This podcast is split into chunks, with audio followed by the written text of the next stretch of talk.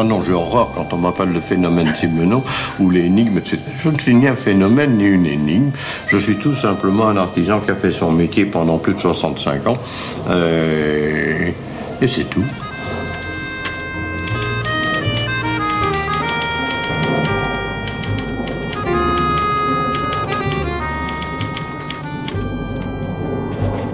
Simenon, écrivain voyageur et déménageur.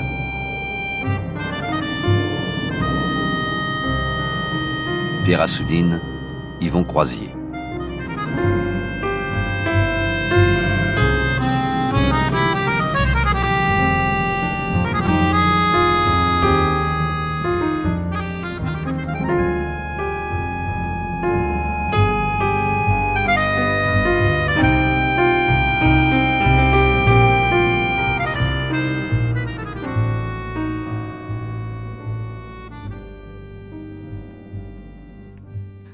Maurice Garçon à Monsieur Georges Simenon, Tucson, Arizona, USA.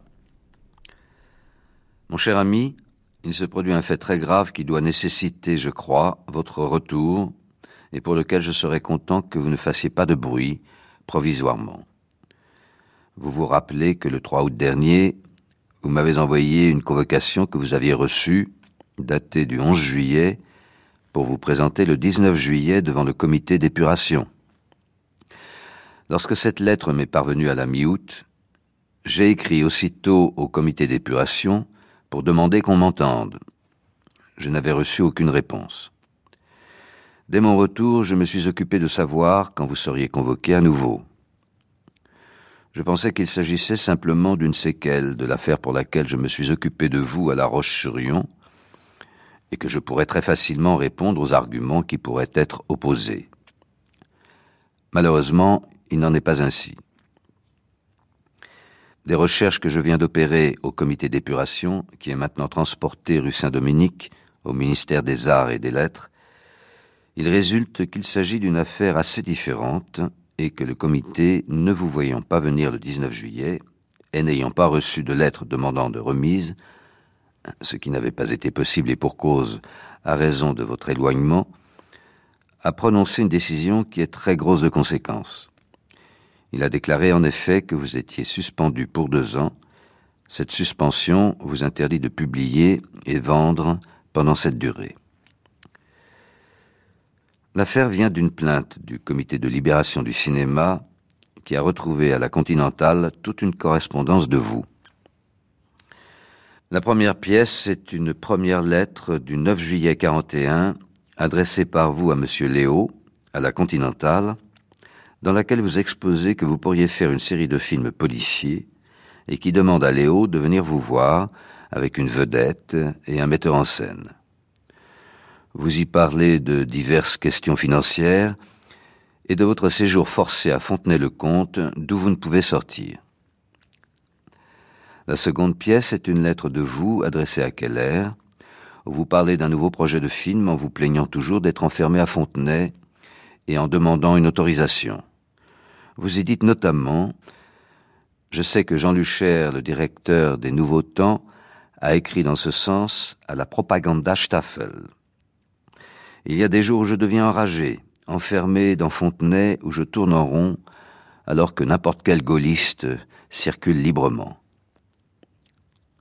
Vous avez joint à cette lettre une fiche que les collaborateurs des journaux devaient envoyer à la propaganda Staffel. Le 17 septembre 1941, la Continentale vous a écrit pour vous demander de lui céder le roman La maison du juge. Le 12 mars 1942, une lettre de Henri Clouzot vous annonce qu'on ne peut réaliser le film Le voyageur de la Toussaint sans le déformer. En marge est signalé par un trait de crayon des remerciements pour l'offre que Simenon avait faite. Le 12 juin 1942, vous avez écrit à Alfred Greven pour remercier de la possibilité que vous aviez eue de voir les inconnus dans la maison, et vous exposez que vous avez fait une demande d'autorisation de circuler qui a dû être agréée. Le 16 mars 48, le comité d'épuration des gens de lettres, auteurs et compositeurs, a écrit à Gallimard pour demander la liste de vos ouvrages. Gallimard n'a pas répondu. Et enfin, le 10 août 48, est intervenue la poursuite du préfet de la Seine contre vous en tant que cinéaste. Bien que la lettre du 23 août 1941 soit évidemment un peu fâcheuse tant par la recommandation de Jean Lucher que par l'allusion aux gaullistes, je crois qu'on pourrait obtenir une réforme de cette décision. Mais il faut évidemment que vous soyez là et que nous demandions à repasser devant le comité et à fournir des explications. Il y a une très grande urgence à ce que vous interveniez dans ce sens, et je vous conseille vivement de ne parler à personne, et surtout pas à vos éditeurs, de la décision qui a été rendue et qui n'est pas encore connue. Il faudrait que nous en obtenions la réforme avant qu'elle ne soit connue de vos éditeurs qui pourraient se trouver extrêmement gênés et dans l'impossibilité de vendre un volume. Croyez à mes meilleurs sentiments. Maurice Garçon. thank you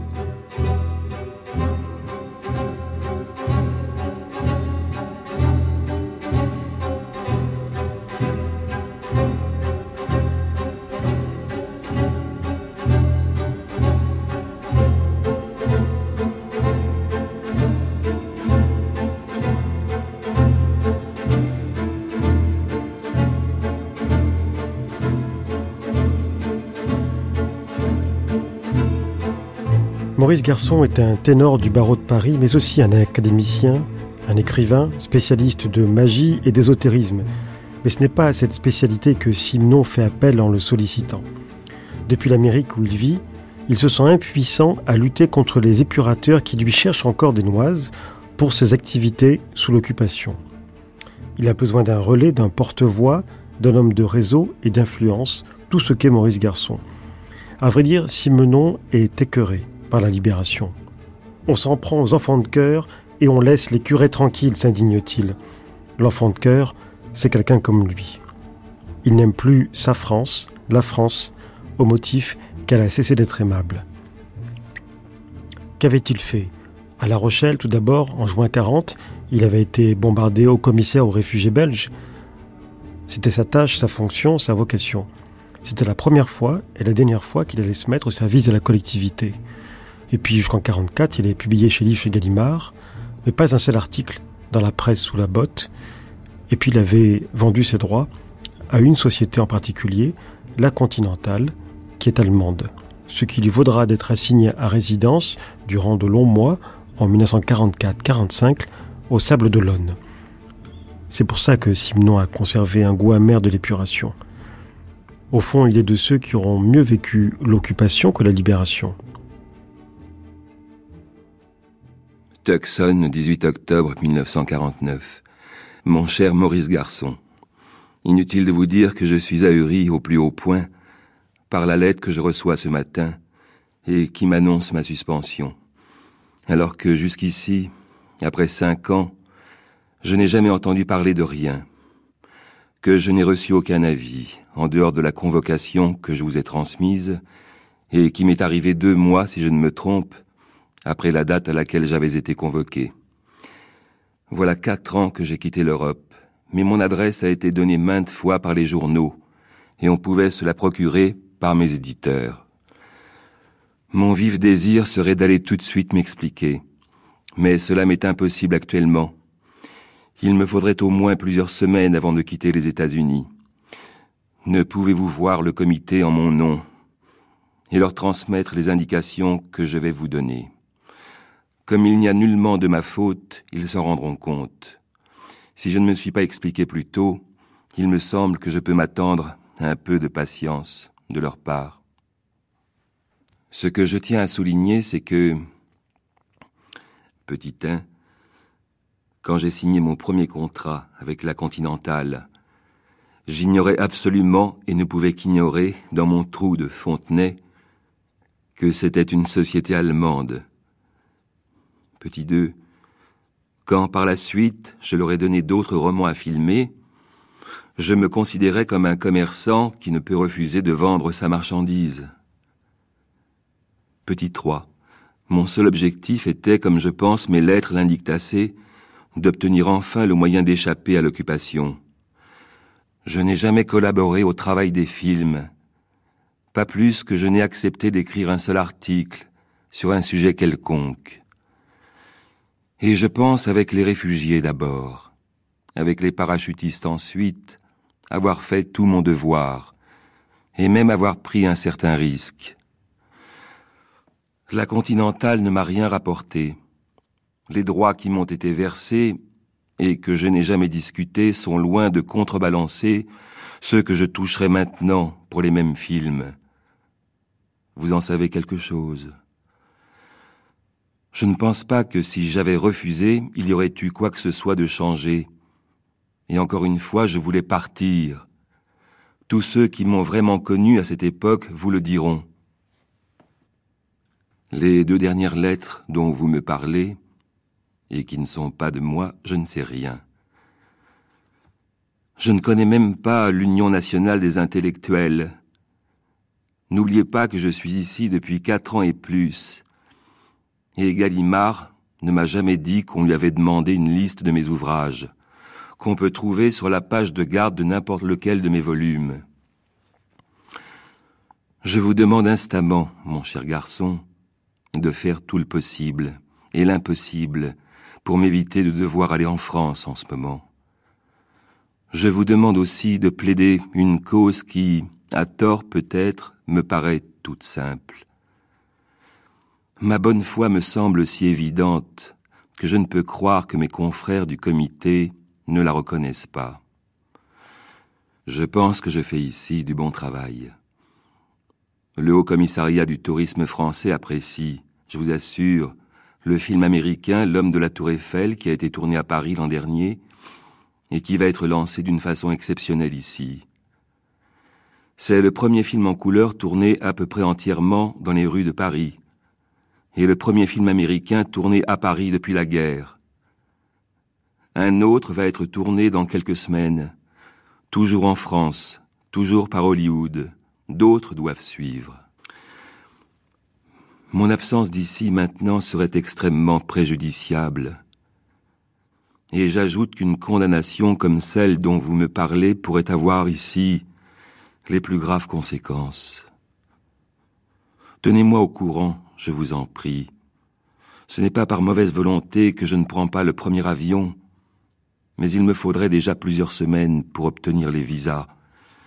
Et vous savez que j'ai un bébé de deux semaines que je ne peux quand même pas laisser ici, et encore moins emmener avec moi. J'attends impatiemment de vous lire, et bien entendu je suis prêt à répondre par écrit à toutes les questions qu'on voudrait me poser. Excusez le décousu de cette lettre tapée à toute allure. J'ai hâte de savoir. Je vous dis un grand merci d'avance et vous prie de croire, mon cher garçon, à toute mon amitié. Georges Simenon.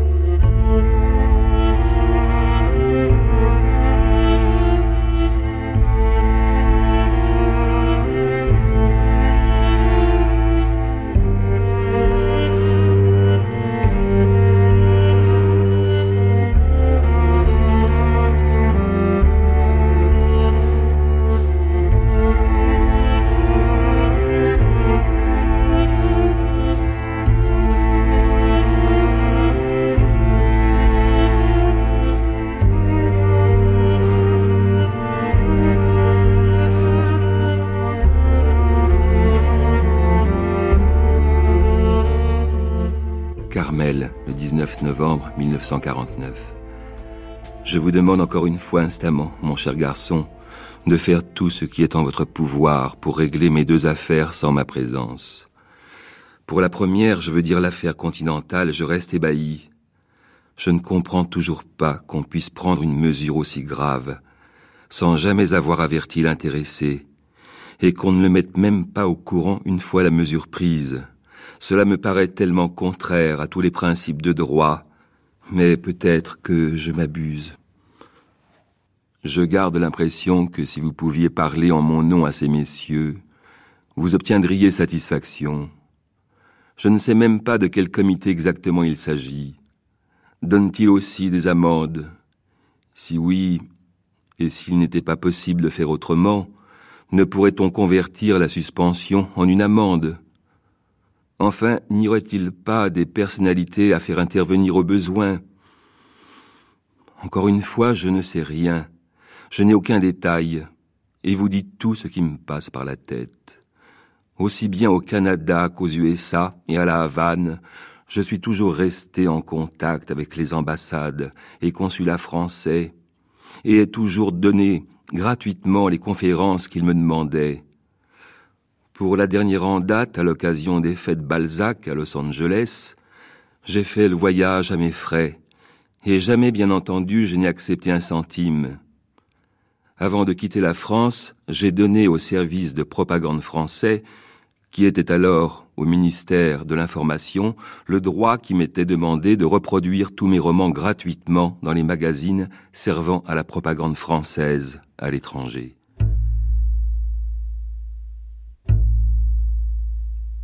Carmel, le 20 novembre 49. Mon cher Maurice Garçon, une addition à ma lettre d'hier. C'est un argument auquel je viens de penser. Il n'a peut-être aucune valeur juridique, mais je vous le signale à tout hasard. Il est malheureusement terriblement vrai. Une sanction prise, lorsque toutes les sanctions ont été prises il y a quatre ans, avait un retentissement moral très inférieur à celui qu'aurait une sanction prise maintenant. Il y a quatre ans, les listes pleuvaient, et le public n'y prenait plus garde.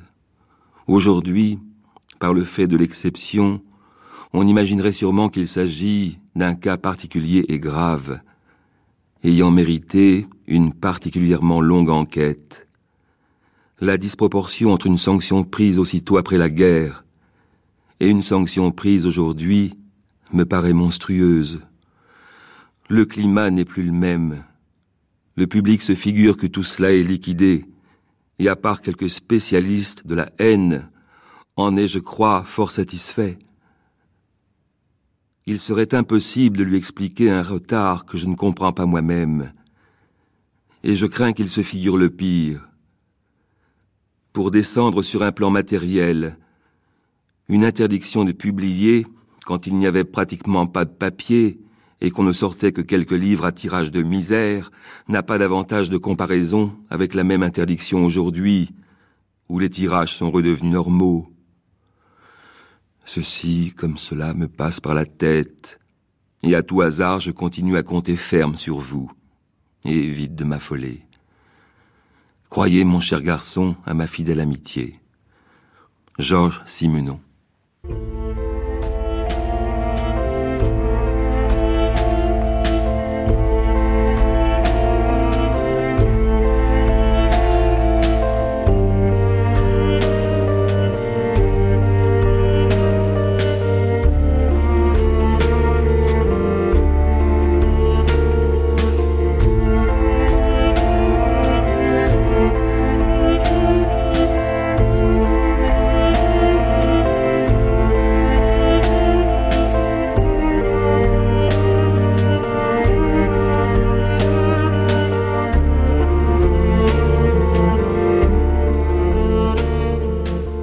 Le 26 novembre 1949.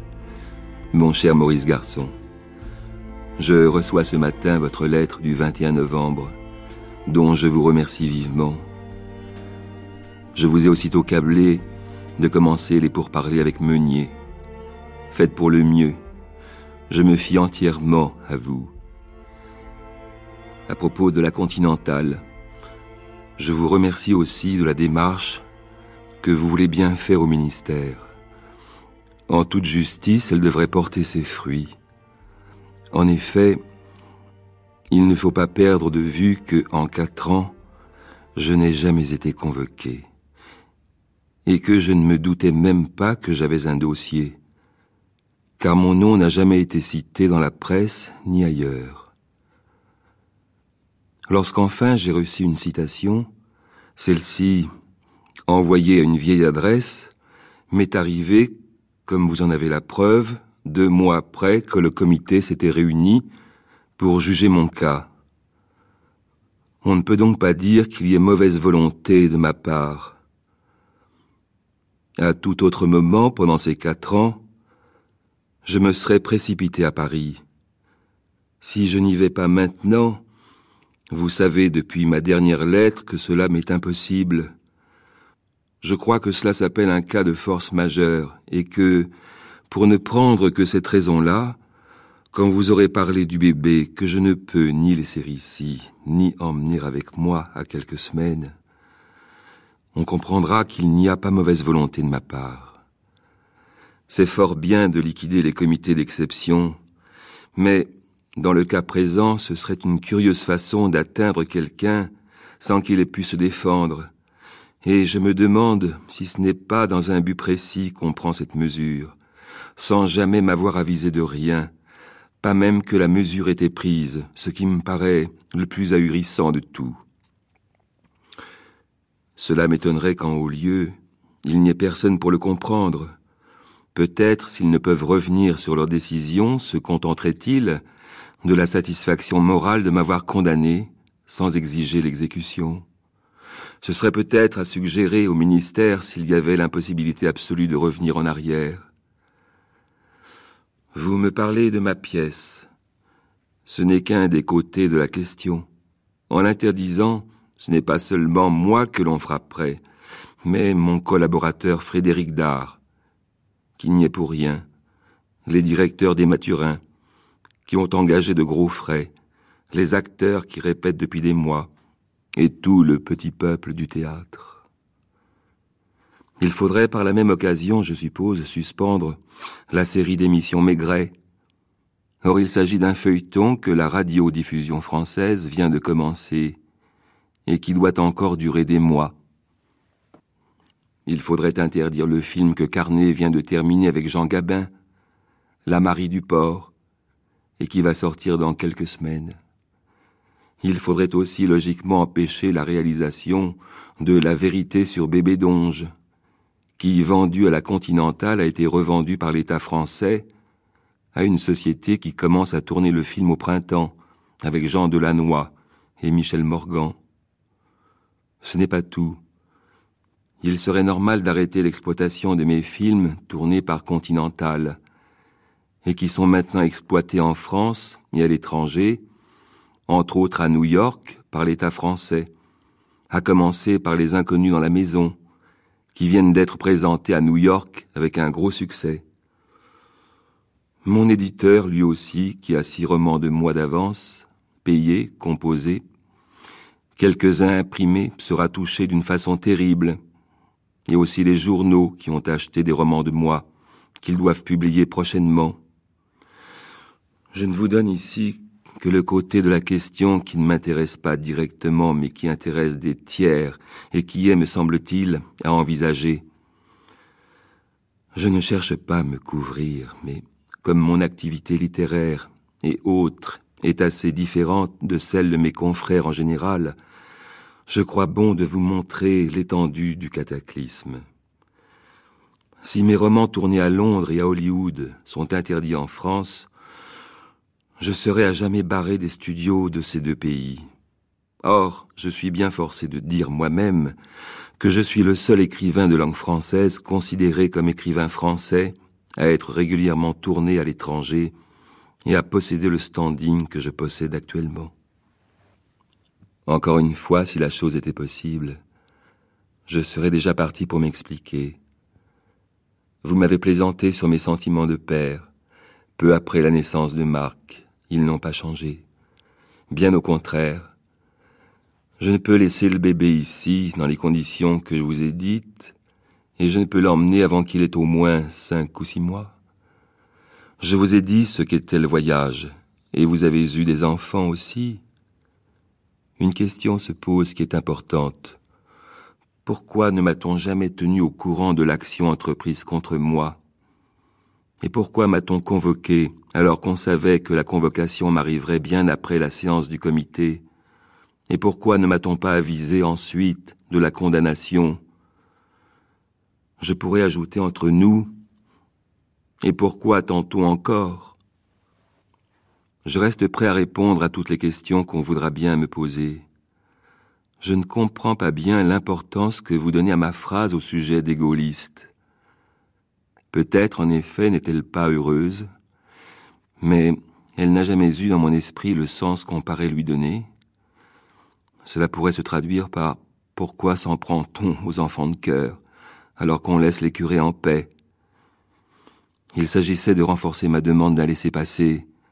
Léo est un de mes amis. La lettre que je lui ai écrite était une lettre privée. Il est d'ailleurs venu plusieurs fois chez moi pendant et après la guerre pour des séjours. C'est et c'était un Français chez qui je n'ai jamais connu la moindre tendance pro-allemande. Je comprends l'interprétation donnée à ma phrase, mais elle n'était pas du tout dans mon esprit. Continuez à me tenir au courant, mon cher garçon.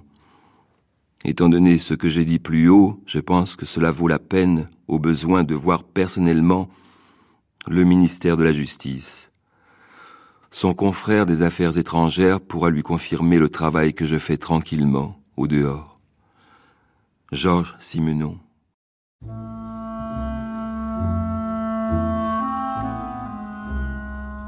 Maître Maurice Garçon le sort de bien des impasses judiciaires.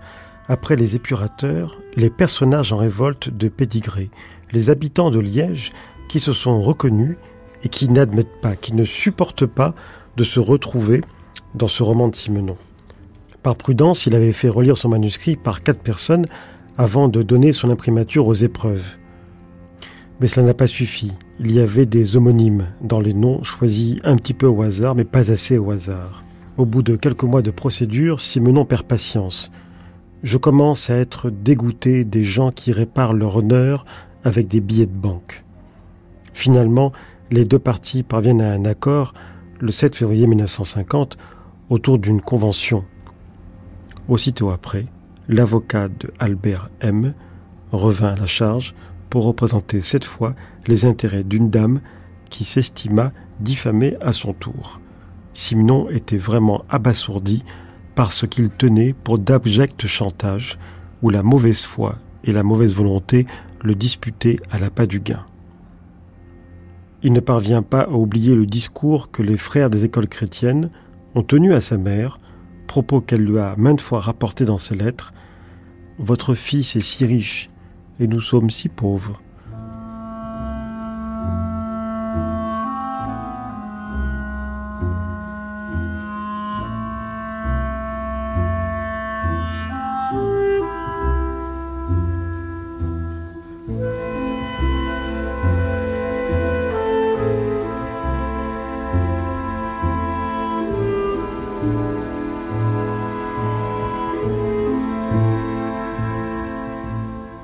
Les extraits de la correspondance avec Maître Maurice Garçon étaient lus par Hugues Kester et François Martouré.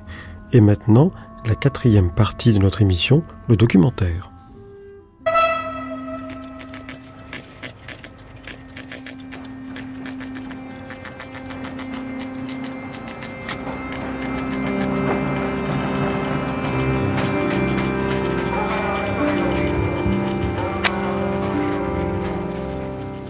J'aime mieux être critiqué, même être détesté pour ce que je suis vraiment, que d'être aimé ou admiré pour ce que je ne suis pas.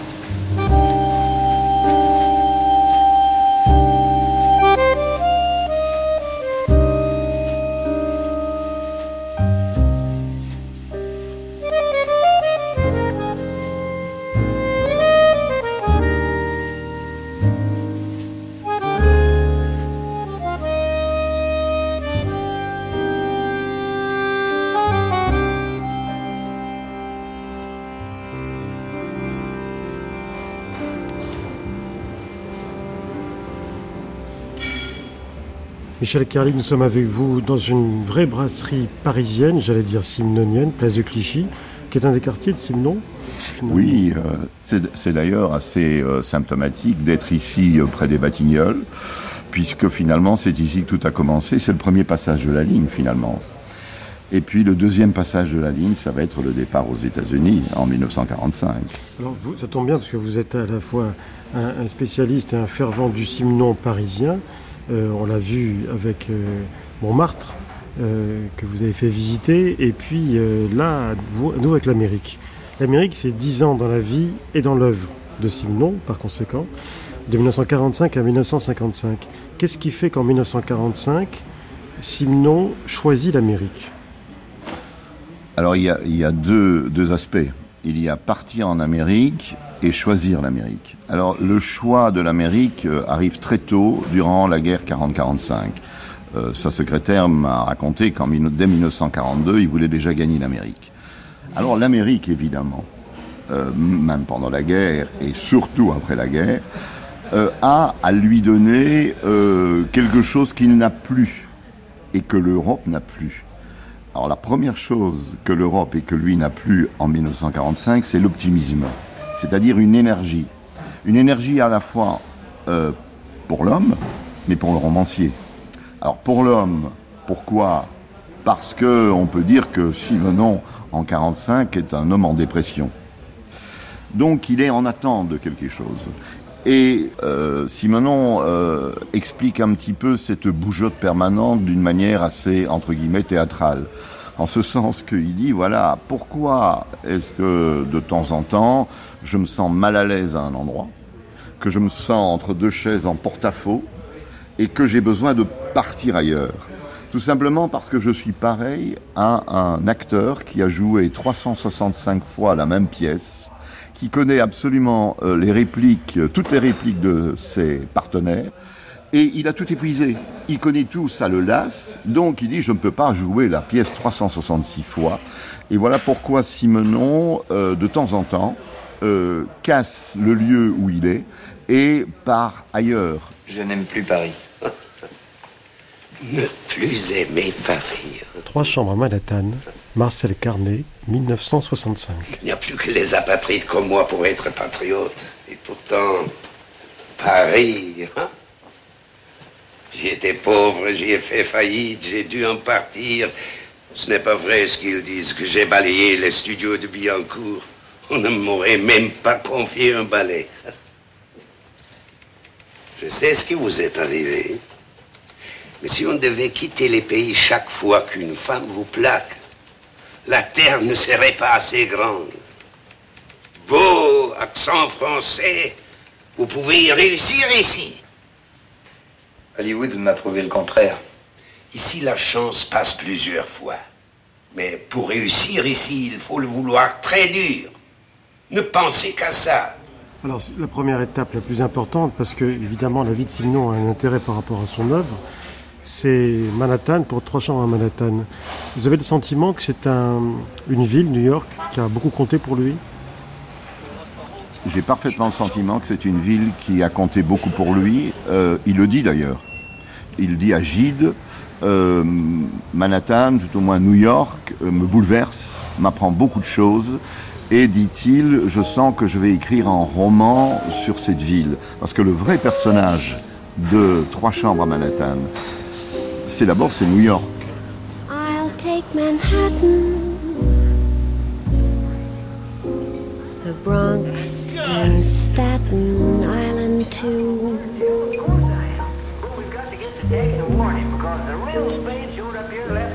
It's lovely going through. Chief salad bowl without celery, with a hard egg. How's that again? Chief salad bowl without celery with a hard egg. He wants a chef salad without celery and a hard-boiled egg.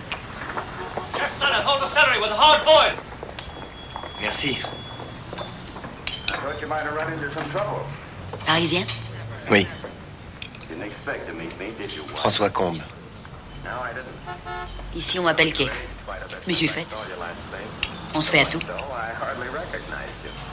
Vous habitez Paris? J'habitais. Du côté de la muette. Oh, moi Auteuil. Nous étions presque voisins.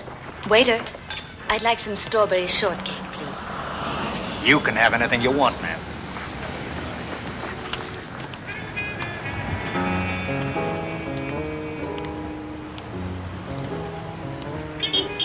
Au début, j'aimais New York. Et puis, Toutes les villes sont les mêmes. On les aime ou on les déteste en fonction de ce qu'on y trouve.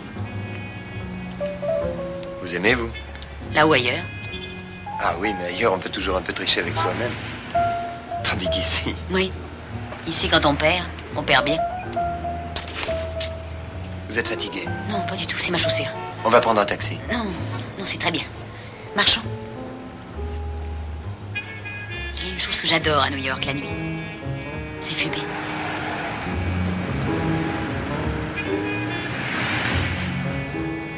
C'est comme dans les mille et une nuits. Il y a toujours une fumée comme celle-là qui monte et qui se transforme en génie. En bon génie, bien entendu. On lui demande ce qu'on veut, il vous le donne, et tout change.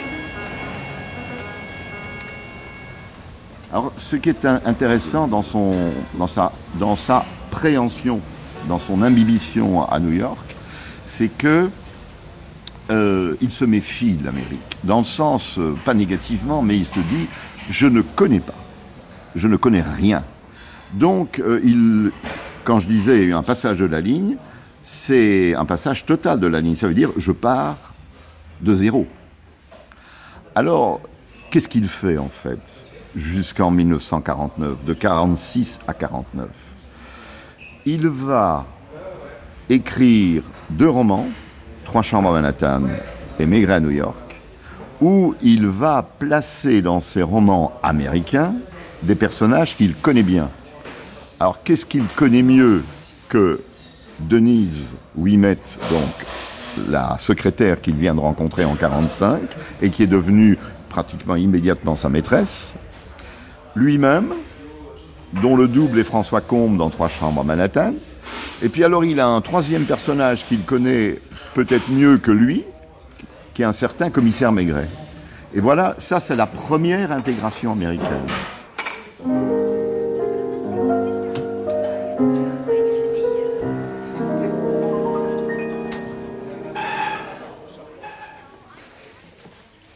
il a fallu que tu ailles faire du charme. C'est pour nous que j'ai fait du charme.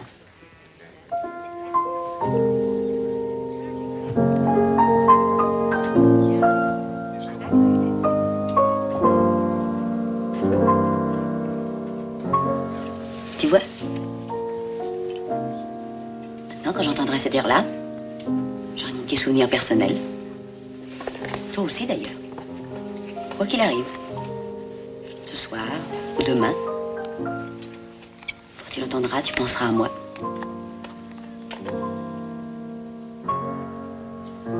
C'est mieux quand tu es rasé.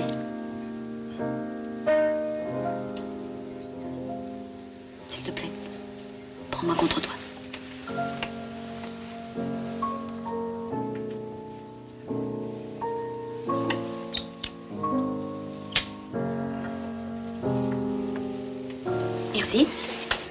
Sera vraiment parfait. J'en ai assez de cette boîte. Paye, et puis on s'en va. Il ne reste pas à New York et, et il va partir sur la route numéro 1, la route mythique qui traverse d'est en ouest les États-Unis, le continent. Il part en voiture avec sa petite famille. Euh, petite famille, c'est euh, une femme, parfois une compagne, la boule. Euh, ça fait du monde à chaque fois qui va, qui va le rejoindre. Son fils maintenant, Marc, qui a quelques années. Et ce qui est intéressant, c'est que vous-même, vous avez, Michel Carly, refait cette route. Vous avez finalement écrit un road movie, je, crois avec John Simon, qui vous avait accompagné. Euh, il m'a accompagné en effet dans les, les- les deux dernières étapes, ce qui était un, un bonheur pour un, un biographe, puisque par le regard du fils, j'essayais de comprendre le père. Alors, cette route, vous l'avez refaite après Simon. Euh, Est-ce que vous avez eu le sentiment de mieux comprendre certains de ces romans dits américains? Il faut quand même rappeler que dans les romans dits américains, certains d'entre eux euh, se passent euh, non pas en Amérique nécessairement, mais en France. Qu'il y a toujours une décantation entre le moment où il vit un événement dans un pays et le moment où cet événement, où ce pays ressurgit. Oui, c'est vrai qu'il faut distinguer. On dit roman américain de Simenon. Alors, d'abord, il y a les romans écrits aux États-Unis. Donc, ça fait 48 romans sur 10 ans. C'est déjà pas mal. Et puis, il y a 11 romans, alors là, qui sont parfaitement intégrés à l'Amérique des années 45-55. 11 romans pour 10 années passées là-bas, pour un homme aussi fécond, c'est pas tellement. Non, ce n'est pas tellement parce que euh, c'est ce que je vous disais, il a la prudence, l'imbibition se fait très lentement. Et d'ailleurs, il a des échecs. Il a même des romans qui va commencer, qui s'appelle Le Shérif, par exemple, et qui va rater, et il n'ira pas plus loin. Euh, c'est, euh, comment dirais-je, cette, cette route dont vous parliez. C'est peut-être la porte qui lui permet d'entrer dans le mythe, à la fois le mythe de l'Amérique, et la culture américaine. Alors, rappelons déjà les titres de ces romans américains-américains, pour de bon. Donc en, en, vrac, hein. Feu rouge. Alors, dans l'ordre, Trois chambres à Manhattan, euh, bien sûr. à New York. Hein. et, puis alors, il y a les, dans, dans, un désordre euh, subjectif, disons, il y a les frères Rico. Le fond de la bouteille. Hein, le fond de la bouteille. Il y a, euh, comment dirais-je, Crime impuni. Il, y a Feu Rouge. L'horloger d'Everton. L'horloger d'Everton, La mort de Belle. Et puis, euh, il y aura après euh, La boule noire et La main, qui sont des regards plus postérieurs sur euh, l'Amérique, mais qui sont toujours des romans. disons que les derniers romans sont les plus américains parce qu'il a, il a tout compris à ce moment-là. Quel visage de l'Amérique et des Américains reflète ces livres, à votre avis? Ah. Euh, d'abord, il y a euh, divers types américains. Et c'est ça qui est intéressant. Parce que finalement, quand on regarde euh, un roman qu'on n'a pas cité, qui est La jument perdue, vous avez là un personnage qui est le, rancher américain, le pionnier. Et on est vers, dans, la, poussée vers l'ouest, le go west. Hein. On est en plein western. C'est l'histoire donc d'une sorte de vengeance, c'est très très très américain. Donc on a le, personnage du pionnier qui s'est installé après dans un ranch. Ça, on est vraiment dans une logique américaine, et c'est à partir, à mon avis, de la jument perdue que Simonon commence à s'intégrer parfaitement à, euh, au mythe américain. Euh, il y a euh, le fond de la bouteille. Ça, c'est les ranchers euh, disons, c'est contemporain. C'est-à-dire qu'ils vont de ranch en ranch, de, de, beuverie en beuverie, et aussi cette, ce mythe américain qui est la proximité de la, frontière mexicaine, qui est hein, la, fameuse frontière la plus surveillée, encore maintenant d'ailleurs, des États-Unis. Il y a un côté dans ce livre qui fait penser à la poursuite impitoyable le film d'Arthur Penn, c'est une, traque, c'est une chasse à l'homme. Hein. C'est une chasse à l'homme, ça fait penser aussi à la soif du mal avec, avec Orson Welles, on est dans la même, euh, la même thématique. Bertrand Tavernier, les films américains tels que euh, Le fond de la bouteille, je, donne je, donne les titres français, ou alors les, frères Rico de, Philippe Carlson, est-ce que vous trouvez qu'ils donnent une, image de l'Amérique qui est, qui est intéressante et qui ah. finalement la vision de, que Simon a de l'Amérique? Euh, j'ai jamais lu le livre, Les Frères Rico, donc je peux pas savoir. Le film de Phil Carson est un film assez oppressant, euh, pas très spectaculaire, mais finalement ce côté surnois, un peu oppressant, je trouve peut sans doute restitue bien je, je, ce que j'imagine être le livre. Le fond de la bouteille est assez bien adapté. Et ça traduit une vision d'une Amérique en avance sur son époque. C'est une, une vision d'une Amérique où le, où l'alcool, l'absence d'idéal, le, culte de l'argent a écrasé toute valeur spirituelle. Et ça transparaît de manière assez forte. Je pense que c'est ce que devait ressentir Simon. Euh, Claudel parlait d'un désert d'âme. Ah et, et, on, le ressent, ce désert d'âme. alors là, ce sont des personnages où il y a on a l'impression qu'il n'y a plus, plus, plus d'idéal. Un auteur de polar tel que Didier Deninx relève que finalement, d'après lui, toute l'œuvre de Simon, que ce soit les romans durs, les romans tropicaux ou exotiques, les romans coloniaux, ou évidemment les romans policiers, les enquêtes du commissaire Maigret, l'ensemble relèverait de ce qu'il appelle, lui, la manière noire. C'est vrai, c'est vrai. Il y a quelques livres où il a essayé, quand on lui a... Il, a fait un peu comme Dickens, qui en reprochait d'être euh, euh, trop dur, et donc qui essayait de faire euh, un livre qui rachetait ça, et qui réussissait pas toujours. c'est vrai que l'ensemble est très très dur, mais c'est aussi une dureté ben, peut-être qui est, influencé par les, deux guerres, qu'il a absorbé. Il en a absorbé l'influence de la première et il a vécu la deuxième. C'est aussi le, ton d'une grande partie de la littérature euh, existentielle, existentielle, des années, euh, fin des années 30 et des années 40. Il y a, y a ce ton noir aussi qui était la marque de la, contradiction du happy end hollywoodien et, qui donnait l'impression quelquefois un tout petit peu facile aux auteurs, qu'ils soient de romans ou de, cinéma, de pouvoir faire des tragédies parce qu'ils s'opposaient euh, à la fin heureuse. Et cette noirceur, il y a, y a deux, trois livres de Simon où elle me paraît un tout petit peu forcée, pas beaucoup, pas beaucoup. Euh, elle témoigne aussi d'une forme de, scepticisme, de pessimisme, euh, là, je pense, qui, lui, appartient, qui est très fort chez lui. Euh, mais il on a l'impression quand même que même dans les romans noirs, il laisse quelquefois une chance pendant un, pendant un chapitre, deux chapitres à un personnage, qui lui donne la possibilité peut-être de s'en sortir, même s'il n'y arrive pas.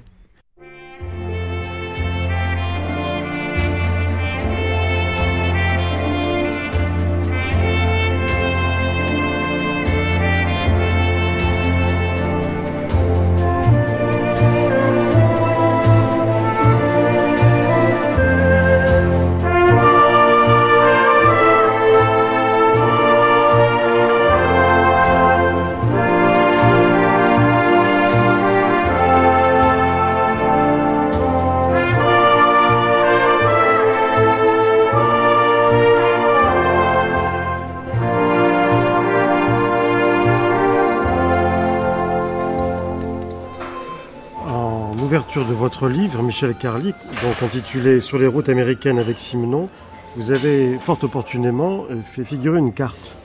Parce qu'il faut s'y retrouver. Hein. Alors, euh, bon, au tout début, les premières années, il se promène.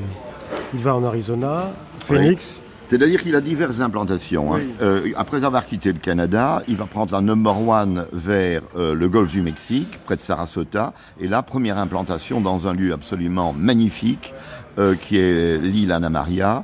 Euh, là, il va s'installer, première installation, dans un, dans un coin euh, bouillant, suant des, États-Unis. Puis à un moment donné, il, se passe un phénomène, c'est qu'il ouvre une revue et il voit une photo de l'Arizona où l'herbe est bleue, dit-il. Ça fait rêver parce qu'on se demande où souffle l'herbe bleue. Et il part go west. Et il traverse les États-Unis comme les pionniers, d'est en ouest. Et là, il s'installe en Arizona à Tucson, à Tumakakori, et surtout aimanté par euh, les comment euh, les attractions nocturnes, dirais-je, euh, de, de, Nogales au Mexique. Puis alors il va s'installer en Californie, à Carmel by the Sea, donc à Carmel. Pourquoi la Californie? Tout simplement parce que c'est près d'Hollywood, c'est plus proche d'Hollywood, et que c'est un, il faut quand même pas oublier que Simonon c'est un romancier, c'est un voyageur, mais c'est un businessman aussi. Et il, euh, il lorgne sur les contrats hollywoodiens. Et puis finalement, il va partir euh, en 1950, il va partir divorcé à Reno, Nevada. Là, il va se remarier, il va se remarier et il va euh, cette fois-là partir euh, vers Lakeville, donc le Connecticut. Il aura vraiment traversé de, de, gauche à droite, d'est en ouest. tour de, de fois, oui. Oui, ça suffit pour faire une, une, réputation de déménageur. Lakeville, Connecticut, là, il se fixe. Et on a le sentiment, quand on lit ses lettres, que pour une fois, il s'est trouvé L'endroit est paisible, c'est tout petit, hein. il ne se passe rien. il y a des New-Yorkais riches qui ont une maison de campagne à Lakeville. Et lui euh, s'installe, il a trouvé une maison qui est non seulement dans un village à l'écart de la ville, mais au sein de ce village, il est lui-même à l'écart, car la maison est à la sortie de la ville. Et là, il est parfaitement heureux. Il s'installe et il va rester 5 ans, ce qui est beaucoup pour lui. Il va surtout acheter pour la première fois, la deuxième fois, une maison. La première fois, c'était près de La Rochelle, et il achète, c'était rare pour un déménageur comme Simenon d'acheter une maison. C'est preuve qu'il veut rester. Oui, euh, je crois qu'il a, en fait, Simenon est, euh, est un inquiet permanent, un angoissé, et je crois qu'à ce moment-là, il y a plusieurs paramètres qui font qu'il s'installe, il est heureux, il, il, croit être heureux avec Denise, il est père de John depuis 1949, il est marié, enfin il est remarié, et il, euh, je pense qu'à ce moment-là, j'en discutais, j'en ai discuté très souvent avec John sur place, euh, je crois que Simenon, pour la première fois, a un sentiment de bonheur. Il le dit, il dit cette phrase extraordinaire, je veux vivre vieux. John Simenon, l'Amérique, là vous y étiez, vous y êtes né, d'où le prénom, John. Oui. On a le sentiment que votre père s'est très bien senti là-bas. Vous-même, vous êtes américain? Est-ce que c'était important pour lui que euh, deux de ses enfants naissent aux États-Unis? C'est très important parce que pour lui, c'est une espèce de, c'est un statement. Je vais utiliser un mot américain. C'est une manière, c'est une, une sorte de déclaration d'appartenance, plus exactement d'un, d'un. Je crois qu'il a trouvé à cette époque-là aux États-Unis une, une communauté de pensée avec ses propres idées. Je peux vous dire qu'il avait une grande fierté en me disant, tu sais, tu es né aux États-Unis, donc tu peux tout faire dans ce pays, tu peux même espérer devenir président. Euh, il y a une adéquation entre sa notion de l'individualisme et de la possibilité de s'exprimer en tant qu'être humain euh, et ce que l'Amérique a à offrir qui correspond, ça colle parfaitement. Alors ensuite, il y a des désillusions qui viendront plus tard, mais sur le moment, c'est très très clair. C'est un pays qu'il admire, l'Amérique, mais en même temps, c'est un pays qu'il déteste quand il s'aperçoit que les plages de Miami sont interdites aux juifs, que les boîtes de New York sont interdites aux noirs, et que le macartisme met en prison des écrivains qu'il admire et qu'il estime. Oui. Alors ça, ça vient plus tard. Euh, il faut attendre quelques années puisqu'il va les découvrir évidemment d'une manière même très personnelle puisqu'il, lorsqu'il invite Joséphine Becker à le voir à l'Aiguille, euh, tout d'un coup, il s'aperçoit qu'il n'est plus traité de la même manière et qu'il peut plus faire les choses comme, euh, enfin, c'est plus la même chose. Tout d'un coup, euh, cette liberté, il s'aperçoit que elle n'est pas vraiment, malgré tout, dans les faits, donnée encore à tout le monde. En revanche, il y a une chose qu'il a toujours gardée, c'est que pour lui, l'Amérique est tout de même un des pays où euh, la justice est la plus euh, la moins dévoyée. C'est-à-dire que pour lui, euh, il n'y a évidemment aucune justice idéale.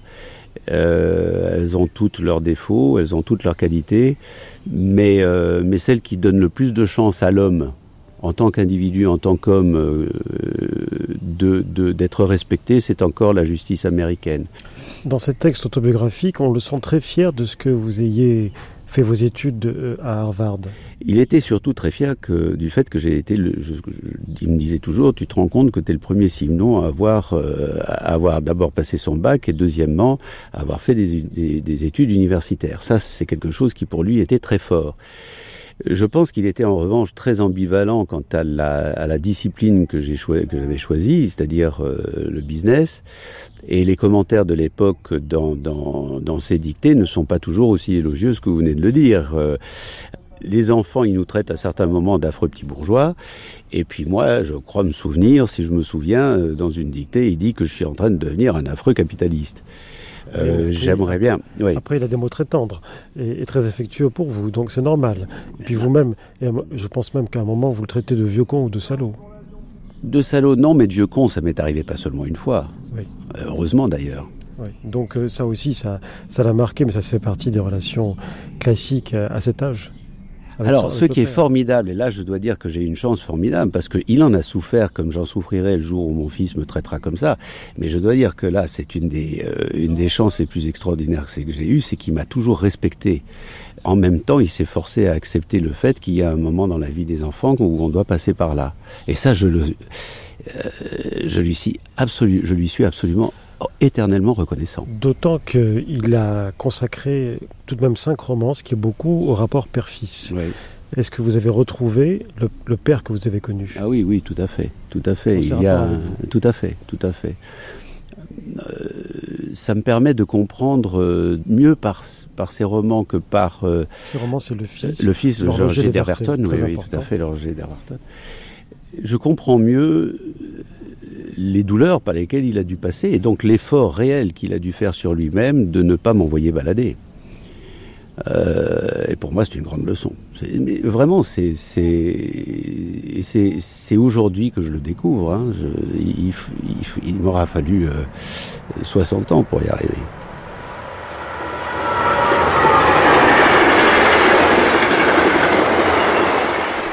L'horloger de Saint-Paul, Bertrand Tavernier, 1974.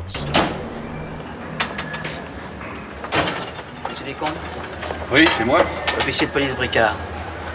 La camionnette 57 63 Y 69, c'est à vous? Oui, pourquoi? Elle avait disparu? Disparu euh, Disparu, non. Enfin, c'est-à-dire qu'hier soir, quand je suis rentré, elle était plus devant chez moi. J'ai pensé que mon fils l'avait prise, quoi. Il y a eu un accident? Si on veut. Votre fils n'est pas blessé, c'est tout ce que je peux vous dire. Bertrand Tavernier.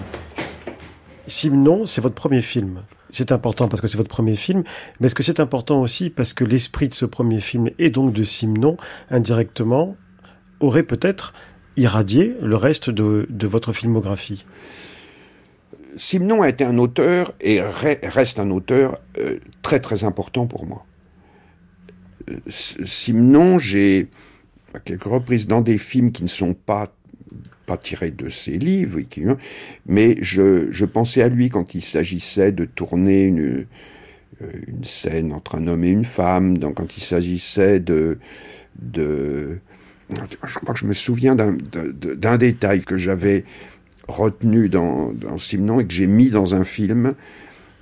C'est dans une semaine de vacances, quand Nathalie Baye va voir le docteur et qu'elle est dans la salle d'attente et que son, elle a été prise sous une averse et que son imperméable goutte et fait une, il y a une petite euh, mare d'eau à ses pieds et c'est un détail dont je me suis brusquement souvenu euh, que j'ai voulu, voulu mettre là. Je m'en suis souvenu l'avoir lu dans un Maigret qu'à un moment Maigret arrivant dans un appartement bourgeois s'aperçoit que son imperméable perméable dégouline d'eau et essaye de le cacher. Il a, il a tout d'un coup une sorte de réflexe de personne déplacée, de personne qui n'appartient pas à ce décor et, et, en même temps il ne veut pas montrer qu'il qu'il risque de l'abîmer. Ce type de détail, ce type de notation, je trouve, euh, abonde chez Simon. Et ça, pour un cinéaste, c'est un cadeau. je trouve que c'est formidable. Pour moi, Simon il est important surtout à cause de ça, beaucoup plus qu'à cause de, son, atmosphère. L'atmosphère, le, les pavés euh, mouillés, le brouillard, euh, la pluie incessante. Et c'est d'ailleurs pour cela que quand je me suis attaqué à l'horloger de Saint-Paul, j'ai décidé de le tourner en été, de ne jamais mettre de pluie, de ne jamais mettre de pavé mouillé, de ne jamais mettre de brouillard, et au contraire d'avoir le maximum de plans ensoleillés.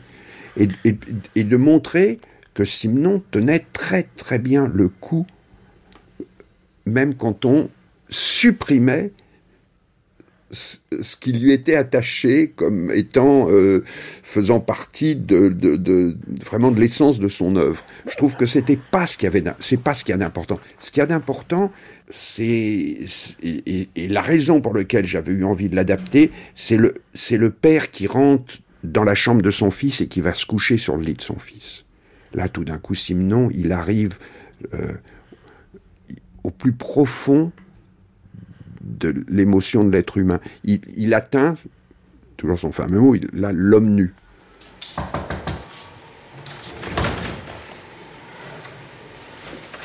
Vous dormiez? On vous a réveillé.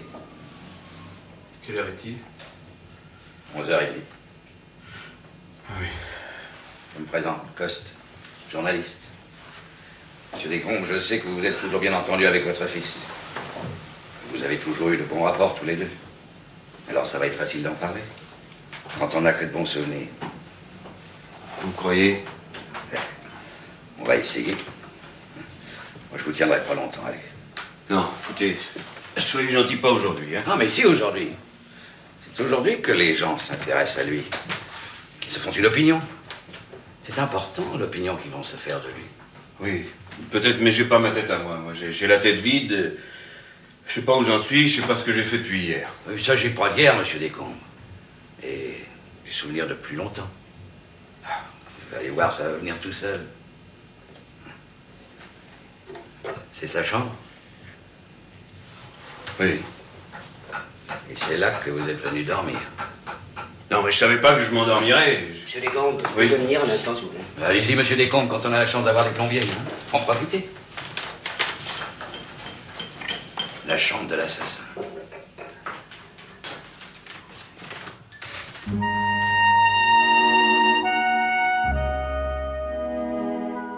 tous les moments où Simon arrive à dépouiller les personnages des artifices, de, des oripeaux de la civilisation, hein, euh, tous les moments où justement il arrive à, aller au-delà et, à, toucher le cœur, les nerfs, l'âme d'un personnage, à ce moment-là, il est inégalable. Avant même de mettre du soleil là où lui il avait mis du brouillard éventuellement, vous avez fait quelque chose d'encore plus important, c'est que vous avez transposé l'histoire en France. Oui, euh, oui. alors que c'est une histoire américaine. C'est une histoire américaine. Euh, j'avais besoin de repères pour un premier film. On a besoin de se rassurer. J'avais besoin de de me raccrocher à des souvenirs personnels. Et des souvenirs personnels, j'en avais énormément à Lyon. C'est une ville qui avait compté pour moi. Et en plus, je trouvais que c'était une ville éminemment simnonienne. Imaginez qu'il écoute la radio dans sa voiture. Il entend quoi? Une voix hostile qui porte contre lui des accusations qui sont peut-être fausses et auxquelles il ne peut même pas répondre. Vous ne croyez pas qu'il serait heureux d'entendre la voix d'un ami? De son meilleur ami. Vous en avez entendu de ces appels, monsieur Descombes. Ils sont parfois bouleversants. Qu'est-ce que vous voulez que je lui dise, moi? Je sais même plus qui c'est, mon fils. Alors Je peux pas lui dire les mots que je lui disais, ça, ça, n'irait plus. Je n'oserais même pas lui parler en ce moment. Il est poursuivi, est en danger, on peut le tuer. Alors, qu'est-ce que vous voulez dire à un homme à qui tout ça arrive, hein? Même si c'est votre fils, qu'est-ce que vous voulez dire? Enfin, il y a bien quelque chose que vous lui souhaitiez, même si vous ne savez pas comment le dire. Mais dites-le moi, à moi. Oui. Qu'il échappe à la police.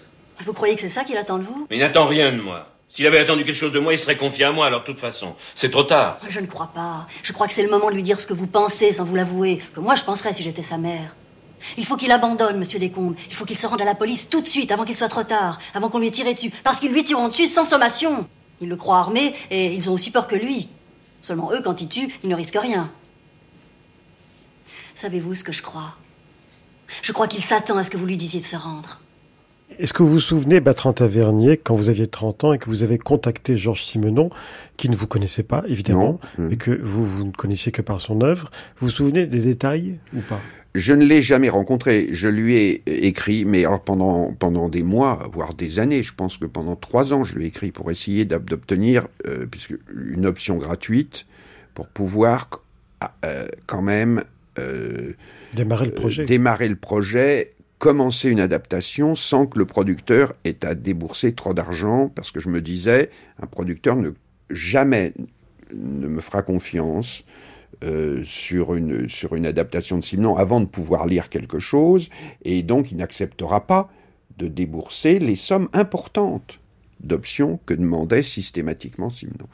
Il, me l'a refusé longtemps, dans des lettres très très courtoises. Je lui, je lui répondais des, des courriers extrêmement longs, extrêmement passionnés, euh, en donnant toutes les raisons pour lesquelles je voulais euh, adapter ce livre et l'amour que j'avais pour, euh, pour son œuvre.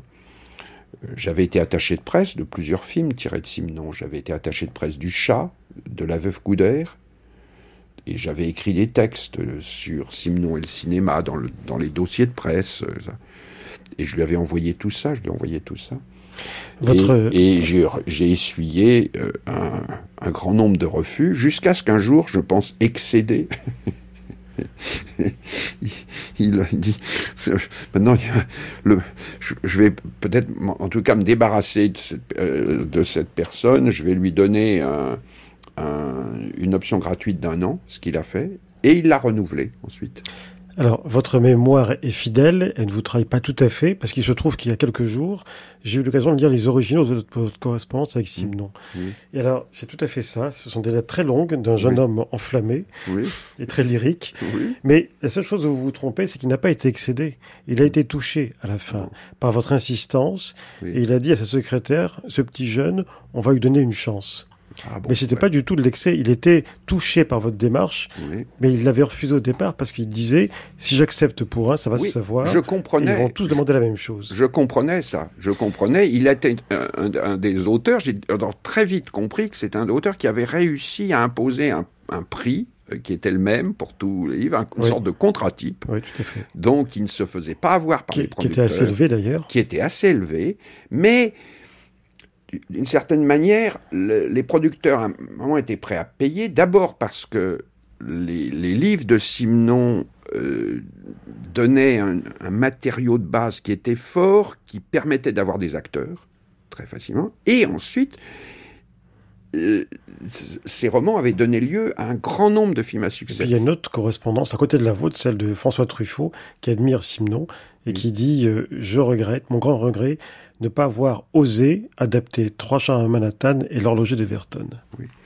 Je l'ai rencontré euh, quand je préparais l'horloger d'Everton, euh, l'horloger de Saint-Paul, euh, Truffaut, et il m'a dit qu'il avait pensé à, faire ce livre avec Pierre et Claude Brasseur. Et il, me dit, mais j'espère que vous ne montrerez pas le, montrerez pas le crime. J'avais commencé à travailler sur le scénario et je ne montrais pas le crime.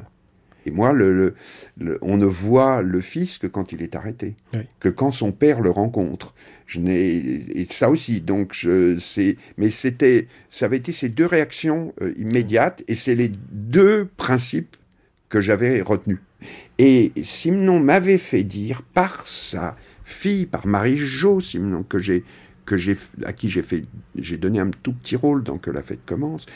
Elle, elle m'avait fait dire que son père avait trouvé que c'était un film qui lui était très fidèle, même si 80% du scénario était totalement original. Vous aviez une trentaine d'années. Oui, j'avais 30 ans. C'était vos débuts dans le cinéma. Vous feriez ça aujourd'hui?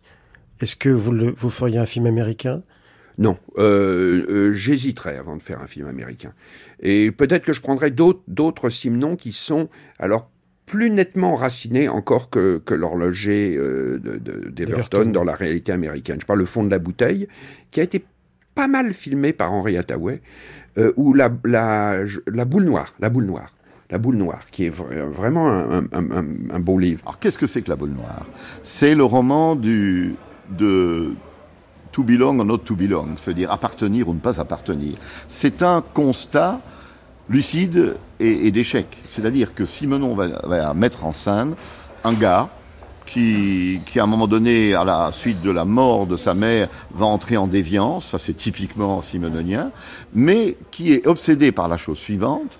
Il y a son, son club, le club de ce petit village du Connecticut qui ressemble très fort à Lakeville, dont il voudrait faire partie, parce qu'il veut appartenir, to belong. Et euh, à chaque fois, il y a quelqu'un qui met une boule noire lors du vote, ça veut dire qu'il n'est jamais retenu. Alors s'il écrit cette, euh, hein, ce, roman, c'est parce que Simonon n'a jamais appartenu à, à l'Amérique. Il n'a pas appartenu à un club, tout simplement d'abord parce qu'il est éternellement voyageur, donc il n'avait pas le temps de s'implanter véritablement. Et puis deuxièmement, c'était pas du tout son désir de s'implanter. Il vivait euh, en autarcie de lui-même, en dehors du village, comme vous le disiez très bien. Donc il n'a pas appartenu à l'Amérique. Donc c'est un échec.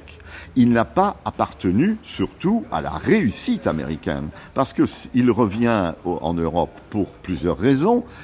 La première, dit son ex-épouse, Régine, c'est que, je cite euh, Régine, il a perdu sa bataille américaine, ou tout au moins il n'a pas gagné son pari, sa bataille américaine. Et il le dit d'ailleurs dans une lettre euh, très intimement à un ami, il dit « Je gagne moins ici aux États-Unis que ce que je gagnais en France ». Alors là, ça c'est, le coup près. Donc euh, il y a euh, une part d'échec sur les États-Unis au point de vue financier, ça c'est sûr. Alors, c'est la boule noire qui va, si vous voulez, révéler ce, cette amertume. Mais l'amertume n'apparaît pas dans, ni dans les romans, ni dans, le personnage. Il a, il a essayé, ça n'a pas été une réussite, mais je crois que le bilan de dix années d'Amérique est mille fois plus positif qu'il n'est négatif, pour le romancier et pour l'homme.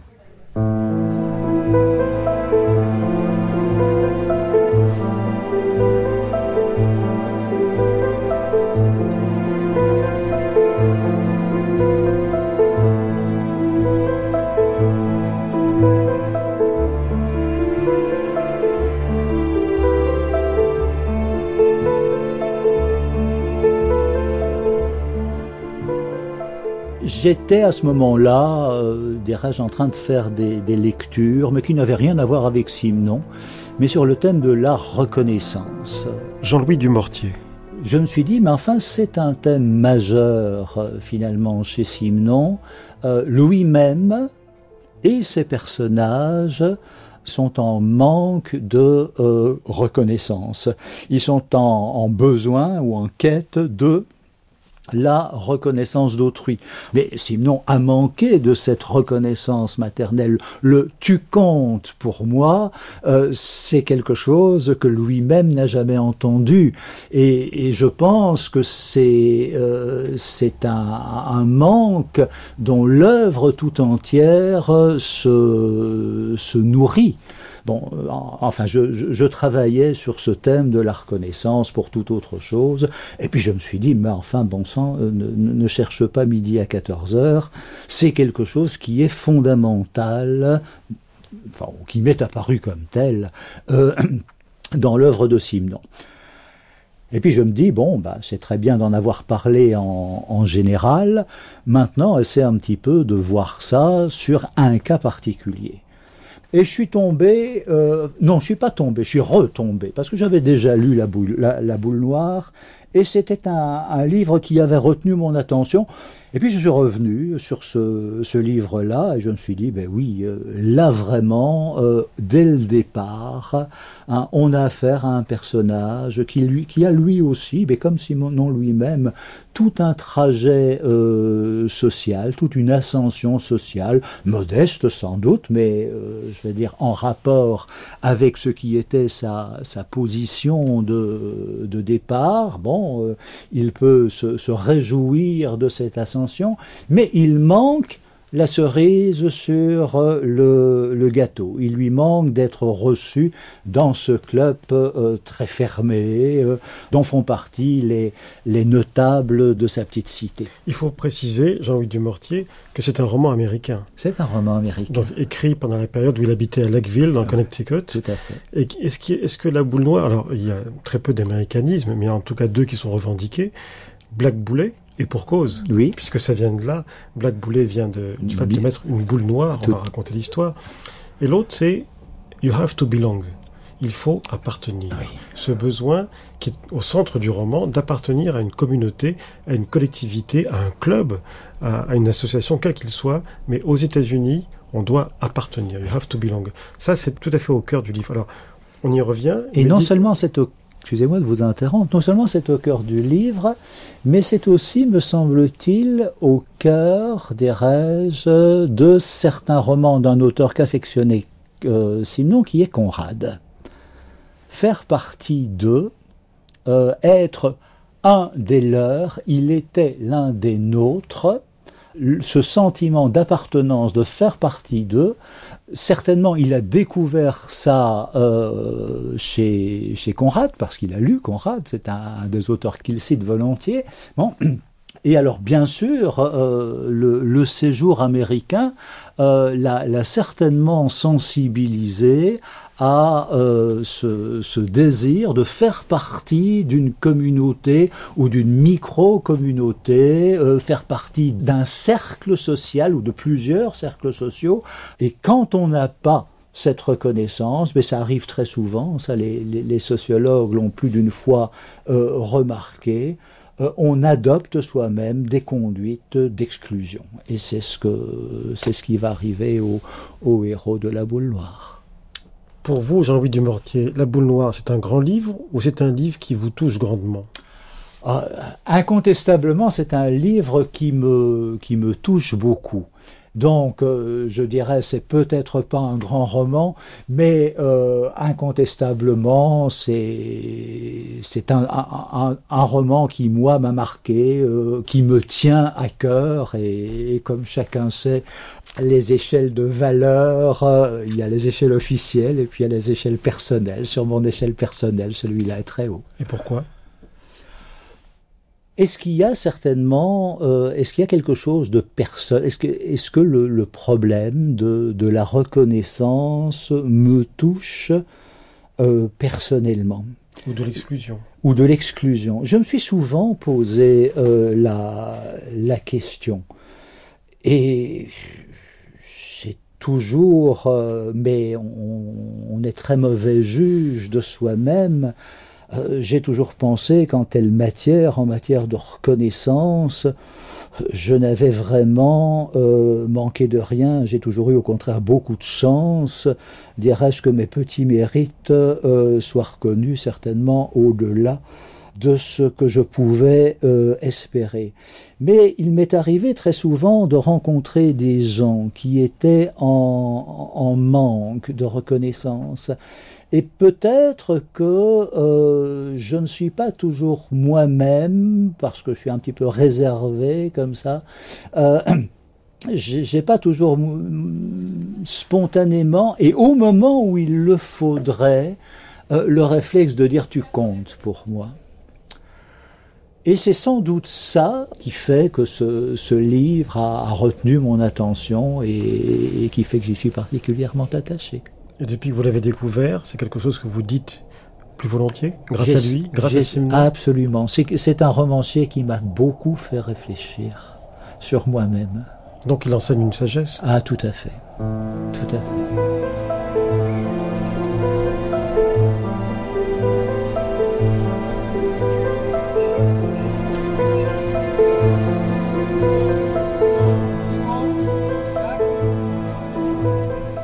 Final, vous pensez que Georges Simenon avait conservé un bon souvenir de l'Amérique et de son séjour en Amérique?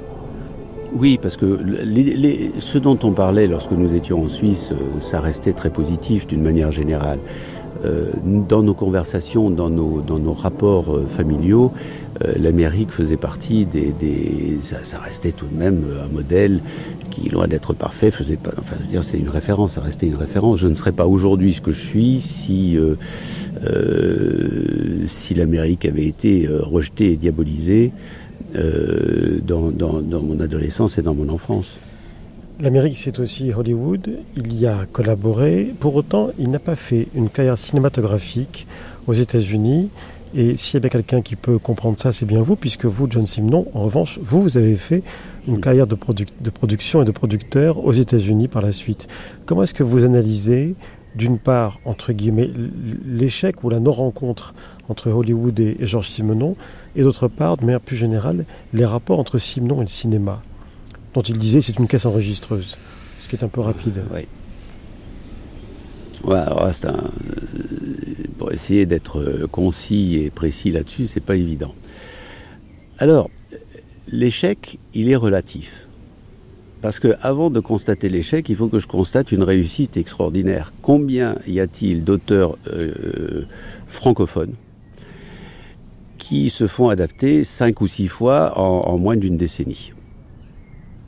C'est-à-dire que c'est quand même remarquable. Euh, et très vite, puisque, puisque l'homme de la Tour Eiffel est adapté avant les années 50, euh, et que nous avons successivement ensuite des, des films qui n'ont effectivement pas laissé de traces, euh, mais qui ont quand même été faits. Et, et ça, je n'ai pas la réponse. Je pense qu'il y a une magie entre lui et, euh, et le public, faut dire qu'il était extrêmement, euh, enfin, il avait une cote extrêmement haute aux États-Unis puisqu'il a été découvert et, encensé par la critique dès 1932, c'est-à-dire un an après l'apparition de Maigret en, en, France. Et ça a continué jusque dans les années 60. Euh, alors, ça c'est le côté succès, et puis il y a l'échec, c'est que ces films, effectivement, n'ont jamais donné lieu à, des adaptations euh, à la hauteur du roman qu'ils adaptaient. Ça, je pense que c'est un problème qui est récurrent, c'est que c'est que les attentes de, du film hollywoodien, même à l'époque et surtout à l'époque, comparé à ce que ce que livrait mon père, euh, il n'y avait pas véritablement de rencontre possible. Donc c'est pour ça que je suis étonné. Pour moi, c'est plus, je suis moins étonné par l'échec des films que par le succès des contrats. Georges Simenon a vécu dix ans en Amérique. Il n'a pas été happé par Hollywood. Pourtant, c'est pas faute d'avoir essayé de son côté, mais il semble que finalement, ils n'ont pas spécialement voulu de lui. Non, je... il y a eu que moment, je crois qu'il a écrit qu'un seul scénario euh, qui, qui, est devenu Feu Rouge après, mais euh, qu'il l'avait fait à la demande de Etch et Lancaster, de Burt Lancaster. Et bon, qui a abouti à un film de Cédric Kahn. C'est Lancaster, euh, l'associé de Lancaster, qui avait demandé à Simon de, d'écrire ce, ce, scénario qui est, qui, est très, qui est très très très fidèle à ce, à ce qu'est Feu Rouge. Oui. Euh, très fidèle. Mais, mais d'autres écrivains qu'on connaît bien, comme Chandler, euh, Hammett, Faulkner, et enfin beaucoup d'autres, on, sont allés à Hollywood travailler avec plus ou moins de réussite, euh, écrire des scénarios ou, donner des, des, nouvelles ou des romans directement pour l'écran.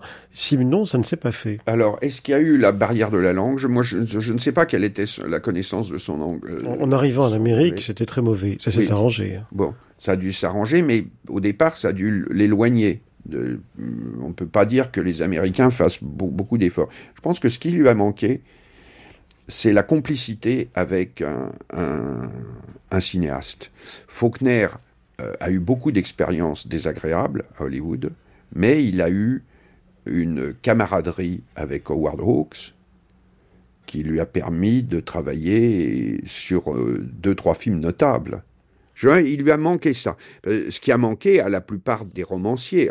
Et, Simon n'a pas réussi à rentrer. Et qu'il n'a pas réussi à, maîtriser l'anglais comme d'autres émigrés.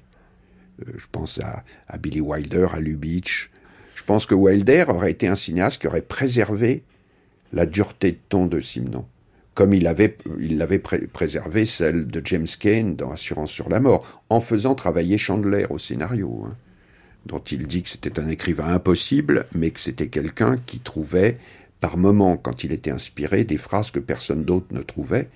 Et Wilder cite deux exemples. Euh, je ne savais pas que la mort pouvait avoir l'odeur du chèvrefeuille qui est une trouvaille, qui est assez beau, et aussi à un moment une phrase dont il dit que c'est une des plus belles phrases de la langue anglaise, qui est trouvée par Chandler, c'est rien n'est plus vide qu'une piscine vide. et, et on imagine qu'un cinéaste sensible à des phrases comme ça et à des détails comme ça aurait pu travailler avec Simon.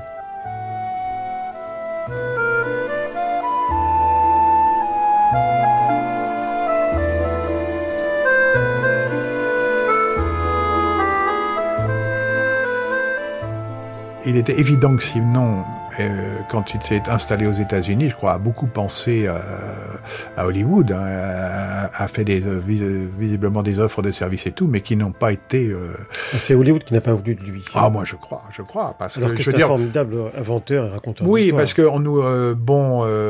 Claude Gauthier on nous dit qu'effectivement tel ou tel euh, producteur ou tel ou tel euh, s'est intéressé à Simon. Malheureusement, les, enfin, je crois que les grands producteurs et les grandes maisons ne, se sont pas euh, ne se sont pas vraiment intéressés à lui. je crois pour pour, pour, je sais pas, je sais pas pour quelle raison, mais il a, il a si si un grand cinéaste, bah, vous on a pas, je dis n'importe quoi, disons Hitchcock ou enfin si un grand cinéaste américain avait voulu adapter Simon, il y aurait, je crois, absolument aucun problème. Or, apparemment, ou ils ne l'ont pas lu, ou ils pensent pensait qu'il n'était pas, euh, pas, pas transposable. Et c'est bon, voilà. Mais je crois qu'il aurait, bah, d'ailleurs, il aurait, il aurait certainement, il, aurait été, moi je crois, ravi peut-être de collaborer à un film euh, si on lui avait demandé, mais il aurait évidemment, puisque vous citez Chandler et tout, je crois qu'il serait pas rentré dans l'usine euh, très très très certainement. Mais je crois, je crois qu'il n'y a pas à le regretter quand on voit la mort de Belle, la transposition d'Anouille euh, en Suisse et tout est tout à fait euh, l'équivalence est tout à fait remarquable hein, et très très très bien très bien trouvée. Edouard Molinaro, dans quelles circonstances avez-vous rencontré d'une part l'œuvre de Georges Simenon et ensuite euh, l'auteur? Bah, Comme tout le monde, j'avais lu pas mal dans ma jeunesse de romans de, de romans de Simenon qui me qui me captivaient, mais, je, me rappelle très jeune, je les ai lus. Ben, j'ai continué ensuite tout au long de ma vie, mais je n'avais pas lu La mort de Belle. Et c'est le producteur de, de, mon premier film, qui le premier, ce premier film s'appelait Le dos au mur, j'ai tourné en 57. Le producteur s'appelait François Chavannes, est, venu, est revenu vers moi euh, pour me dire, écoute, il y, a un roman de Simon dont j'ai demandé une adaptation à Jean Anouilh, qui est en train de l'écrire. Est-ce que tu veux bien le lire? Est-ce que ça, ça, tu crois que ça, ça t'amuserait ou ça serait dans tes cornes? Et donc j'ai lu le, roman de Simon qui se passait, comme vous le savez, aux États-Unis. Je me rappelle plus d'ailleurs, c'est c'est peut-être en Nouvelle-Angleterre ou vers Boston, dans un pays très, en tout cas dans un pays très, comment dirais-je, conservateur, très rigide, très austère. Et je trouve que justement le, génie de, de, Jean Anouilh, euh, j'étais pas concerné à ce moment-là, au moment où Anouilh écrivait. Le génie de, Jean Anouilh, ça a été de trouver une équivalence euh, européenne à l'Amérique euh, puritaine et c'est pour ça qu'on s'est tourné vers, vers Genève et sa banlieue, euh, où c'était l'époque du procès Jacou, qui, était, qui correspondait un peu à l'esprit du roman de, de Simon. Est-ce que le film est simnonien ah, J'ai pas lu tout Simon, qui a lu tout Simon parce qu'il a eu une production tellement extraordinaire? Euh, il me semble que nous avons été fidèles, à nous et moi, D'abord à nous, et puis après moi, à, Simon, il me semble, d'après ce que j'ai, d'après le roman que j'ai lu et le film tel qu'il a été fini. Moi, j'ai beaucoup aimé ce sujet. Quelle est l'histoire de la mort de Belle ah, L'histoire, je ne vais pas la raconter en détail, mais le thème, c'est comment la rumeur peut fabriquer un coupable, un assassin, en partant d'un innocent. On soupçonne tellement cet innocent que lui-même va finir, va finir par devenir un assassin. Actuellement, hein, il se tourne un remake pour la télévision euh, de, de La mort de Belle. Qu'est-ce que ça vous fait 50 ans après? Ça m'est indifférent, j'ai l'habitude des remakes. Euh, j'ai été remaké, si j'ose dire. j'ai été remade plusieurs fois. Là, mais qu'est-ce que, qu'est-ce que, si, si le, metteur en scène de cette nouvelle mort de Belle euh, version 2009 vous demandez un conseil, qu'est-ce que vous l'auriez dit par rapport à cette histoire? D'abord, il m'a pas demandé conseil. J'ai même j'ai appris très tardivement que le film se tournait. C'est un ami qui, qui, a repris le rôle de Dessaillé, qui est Jean Bruno Solo, qui peut être un très bon comédien. Mais bon, j'aurais pas de conseil à lui donner. Je pense que ça va être abordé d'une d'une façon euh, très différente de moi, mais je, je, demande à découvrir. Un tout petit peu inquiet, pas par rapport à moi, parce que ça m'est très indifférent qu'on fasse des remakes, mais par rapport à Simon. Voilà. Donc. Euh, Pourquoi? Parce que j'espère que le, traitement aura la, aussi, encore une fois, la simplicité de, s'effacer derrière, le, derrière Simon lui-même. Est-ce que vous pensez que l'œuvre de Simon a tout dit pour les cinéastes, ou il y a encore beaucoup à faire? Non, je pense qu'on je pense sont des grands sujets de toute façon, tous, tous les Simons. Donc on, pourra quand les, générations auront oublié les, films, ce qui est déjà le cas, euh, vous voyez, moi-même j'en ai oublié certains, on peut les refaire très facilement, donc on pourra adapter Simon pendant les siècles qui viennent. Allez, au départ. silence, s'il vous plaît. Au départ. Allez, silence. C'est bon, Mathieu? Silence partout. Moteur demandé. Tourne au son, silence. Tourne au son, silence.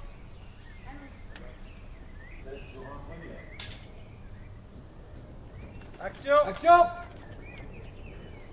Les extraits de la correspondance avec maître Maurice Garçon étaient lus par Hugues Kester et François Martouret.